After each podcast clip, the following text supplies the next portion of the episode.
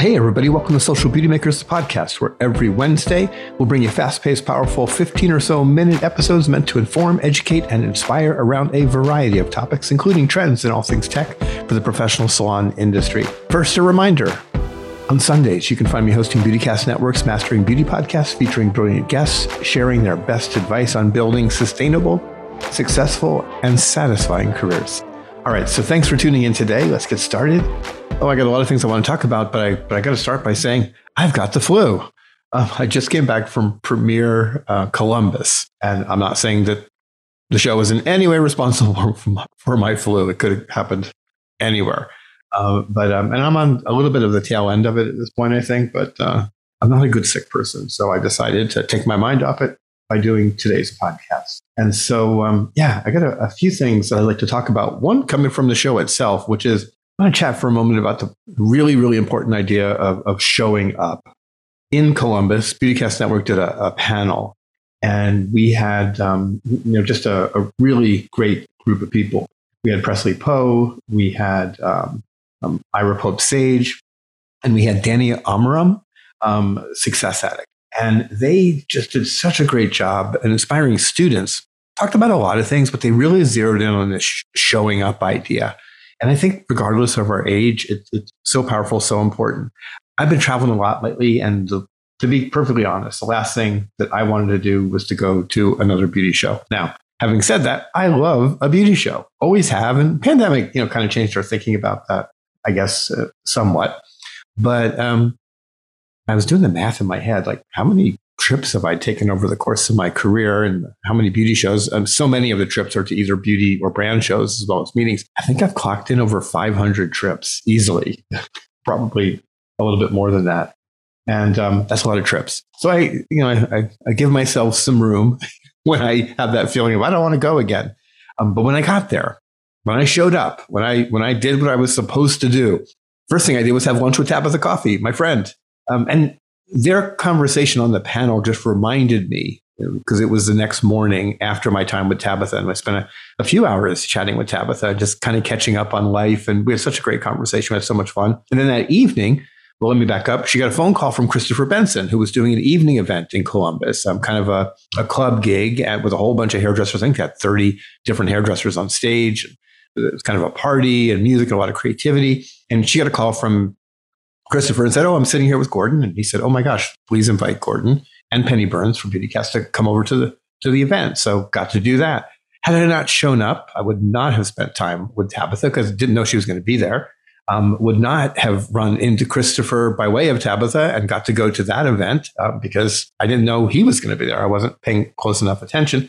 And then, of course, at the show, ran into all kinds of people, including people that I don't know or didn't know before that who are podcast fans or know me from other things. And so showing up, you know, is, is a big deal. And my entire career, as I start to think about uh, whatever amount of success I've had, I'd say that probably 80% of it has to do with showing up. And so it was a great reminder to hear this from the stage and um, a, a, powerful reminder that I just wanted to share with all of you. I, I think it's a really big deal.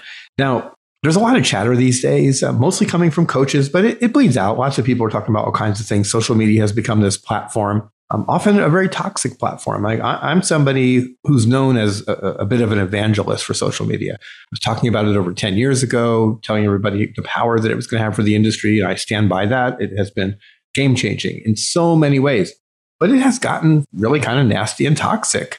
And, um, you know, it's, it's sometimes I, I, I have trouble you know, just kind of reconciling, you know, the, the good versus the bad.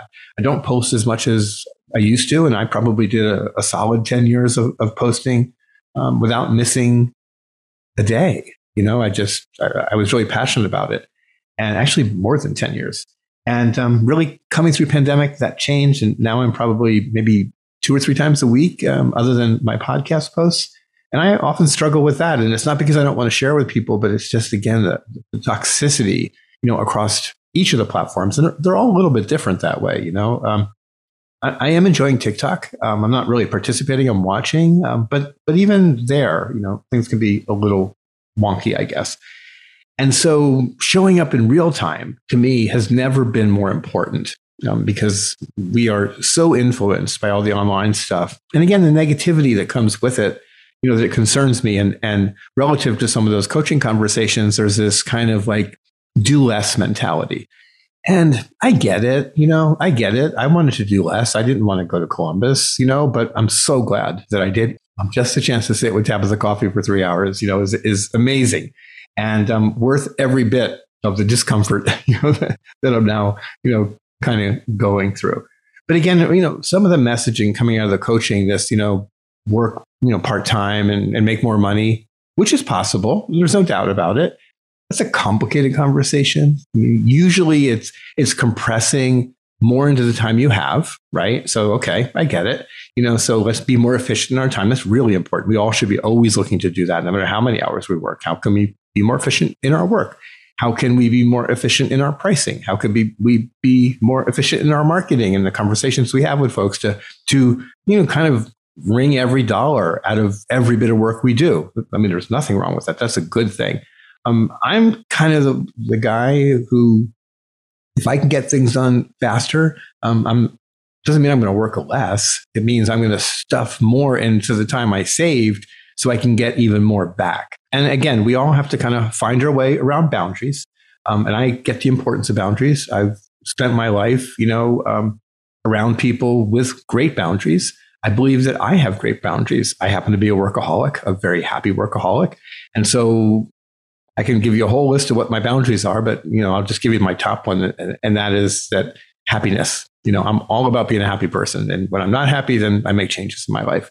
But working makes me happy. Um, it may not make somebody else happy, and so they can have their boundaries around that. But when it comes to professionalism and, and being a professional and being successful and looking how people have got there, how most of us get there, I would say that um, working less um, is not necessarily the best way to get there.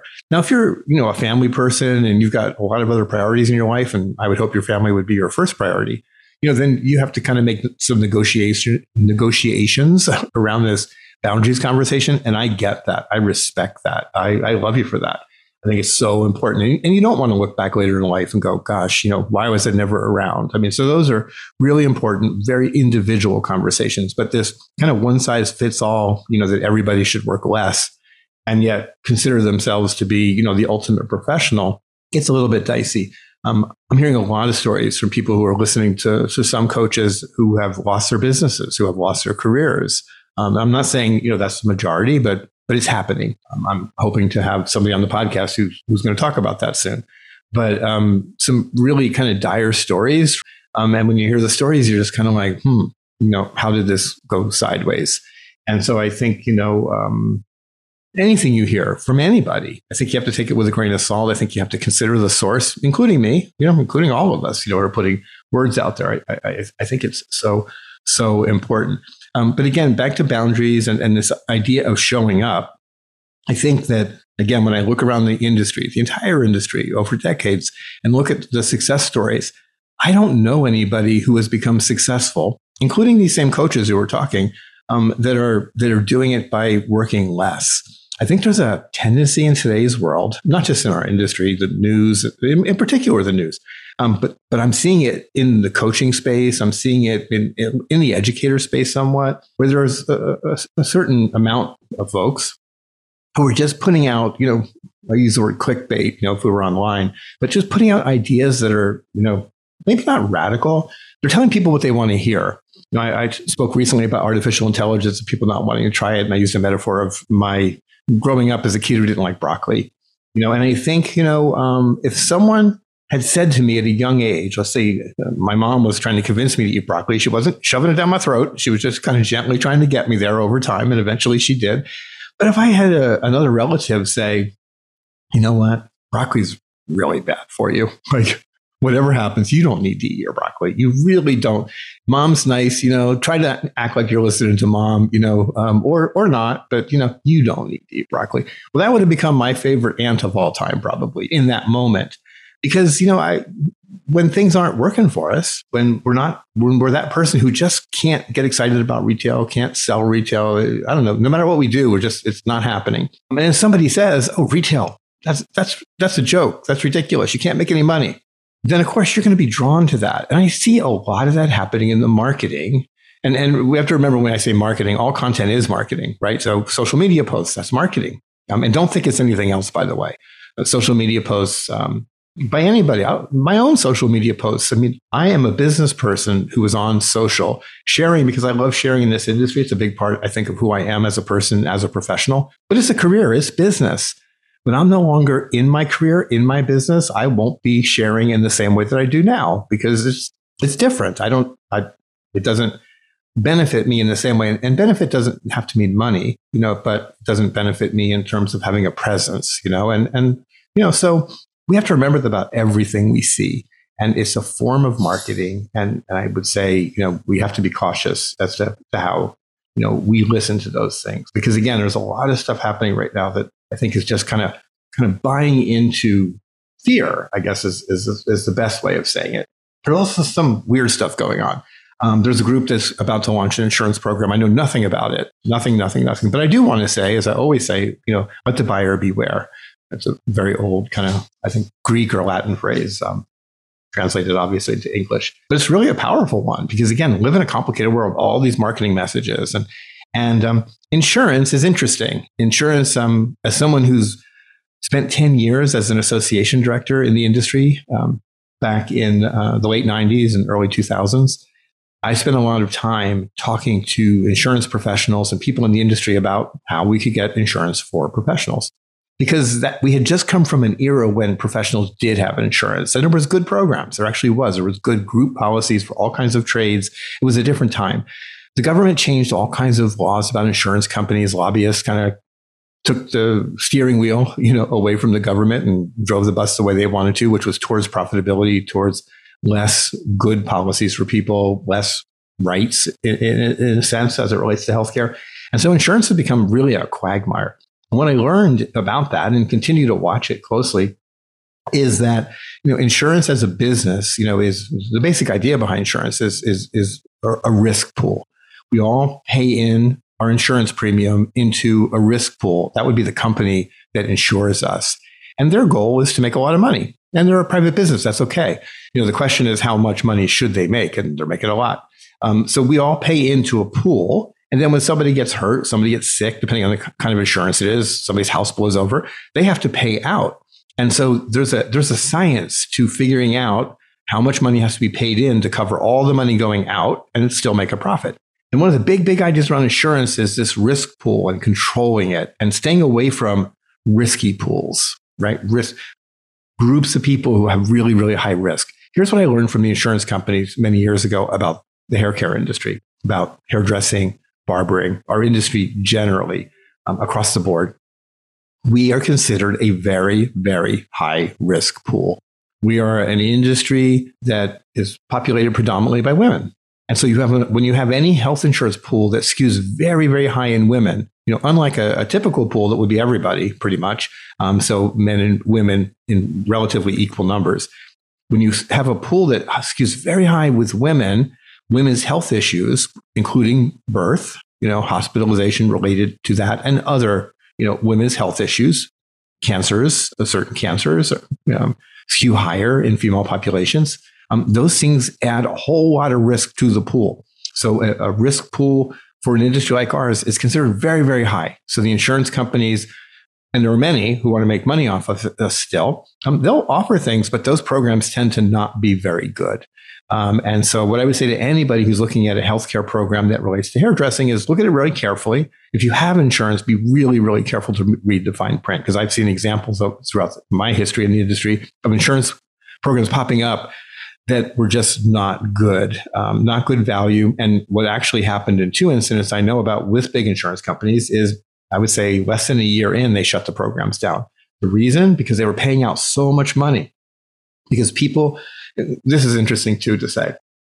About, I would say 15 years or so ago, I was involved in a study of hairdressers, kind of a, a survey, if you will. How many hairdressers need health insurance? It was interesting. Only about 25% of this very large population that was surveyed had any interest in it. First of all, you had a lot of families. And so a spouse or some other uh, mechanism allowed that person to have good health, health insurance, good relative to what was available in the marketplace. Now we have, you know, Obamacare or whatever it's called, the Affordable Care Act, and it is available to everybody. And it has given insurance to a lot of people who couldn't get it. It costs too much for all of us, but, you know, kind of is what it is. And as soon as you start looking at anything that costs less, the quality of what you're going to get is less. Now, if you're younger, you don't have the same needs, you don't have the same risks. And so it's easy to not want to get insurance. And when we surveyed people, we found out there was a very young cohort, a whole lot of people who were below a certain age. Um, I don't remember where that break was, but let's say 25 or less. I could be could be wrong in what that survey said, but younger people were less interested in having insurance, and um, and of course, again, we you know have to have insurance in certain ways. So again, some people then look for cheap alternatives, and those cheap alternatives tend to do nothing more than be places you put your money probably most important when we think about insurance is like who's making the money.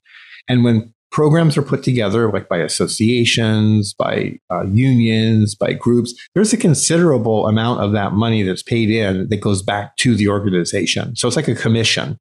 So if anybody's putting together like an insurance package, they're probably getting commission. I would ask for transparency. What percentage of all the money coming through are you getting? Um, because as much as we all like to be good people, and, and, and there's nothing bad about making money at a business. So, you know, we live in a capitalist society and there's nothing bad about people making money through insurance programs if they're putting them out there, if they're fronting them. But I think, you know, transparency is really important because I can tell you that the percentage that goes to whoever is fronting that insurance program connected to a larger insurer, you know, um, they're getting something. And, and the less they get, the less you have to pay because it, it, it's a pass through basically. So I think, you know, that's really important to say. Most important is who is the carrier? You know, who is the carrier and what is the history of that carrier? And I would assume anybody who's putting an insurance program out to the industry is going to, is going to find a good carrier. But good carriers don't mean that the plan is going to last. You know, so because again, if you have a high risk pool of a lot of women, um, a lot of gay men, you know, I'm a gay man. Um, we are considered a high risk pool we just we are you know um, aids is with us and and those are really costly um, situations the drugs that you see on television cost a lot of money um, and so the insurance companies they look at that pool they want to spread that pool out around you know so um, and in our industry you know there's a little bit of isolation so i think anyway i'm, I'm kind of doing a little bit of current events we haven't seen what this program looks like i've been googling trying to figure it out you know it's sponsored by uh, an acronym I've never heard of. I can't find it on Google. Um, again, I'm not criticizing. I'm, I'm talking about it so you can have your mind in the right place. If you see it, if you consider it, and, and do your due diligence, because changing healthcare programs for any of us. I, I've had times in my life where I've moved from one company to another. My health benefits changed. It was significant. Things things all of a sudden shifted. You know, I'm, a, I'm a lifelong diabetic or almost lifelong, most of my adult life. And, you know, that's a big deal. And that affects what I need from health benefits. And so, again, back to where I started, um, may the buyer uh, beware. All right. So I think I run over. Um, I think, um, again, showing up back to where I started. It's, I'm glad to have shown up today. I feel better already. I um, apologize for you know picking on the coach category. Um, I have some coaches I adore. I have some coaches that I have big question marks over my head when I look at them, and I have some things I hear from certain coaches who taken out of context, and I don't always know the full context. I just hear what's being posted on social. Um, very much concern me, and so um, as I've said often, some of it feels very, very much like fake beauty news. Of it feels very, very much like clickbait to draw attention. And so, um, yeah, uh, again, may the buyer beware. Um, I'm going to talk about artificial intelligence next time because they've just released through ChatGPT um, the ability to put images into ChatGPT, which I absolutely love. I've already played with it a little bit uh, using uh, my rescue dog Cody and my rescue cat Olivia, and just kind of playing around, uh, getting information, and and um, it identified both of them by breed and did it really, really accurately, which was kind of fun. It, I haven't done anything professionally with it, but um, I'm excited to try that next. Voice has also um, been um, implemented and has been is is rolling out. I don't know if it's available to everybody yet, but it's in uh, the 4.0, which is you know more the paid version of it. But AI continues to evolve super, super, super fast. I mean, it is changing so fast. And I encourage everybody to give it a try if you've not tried it. Only 18% of Americans have tried it. So um, I hope more will, will jump on the bandwagon because it, it, uh, I'm hearing great feedback from so many hairdressers, from so many salon owners who are giving it a go. All right, so I'm going to wrap up. If you like what the, you heard today, I encourage you to visit me over at socialbeautymakers.com. Sign up for my free newsletter for more content, for easy access to the podcast. Um, I hope you will tune in on every Sunday um, to the Beautycast Network Mastering uh, Beauty podcast. And I'm having great conversations over there with some really, really brilliant professionals. And uh, honored to have you as a listener. Thank you so much for that. Leave a review. Um, I haven't had a review in a long time. Somebody leave me a review. I would be so appreciative. I know by now you're probably tuned out. It's the end of the podcast, but if you're up for it, you like the podcast, leave me a, a review. Um, once again, I want to thank you for tuning in. I am Gordon Miller, and I cannot wait to share more with you again next time.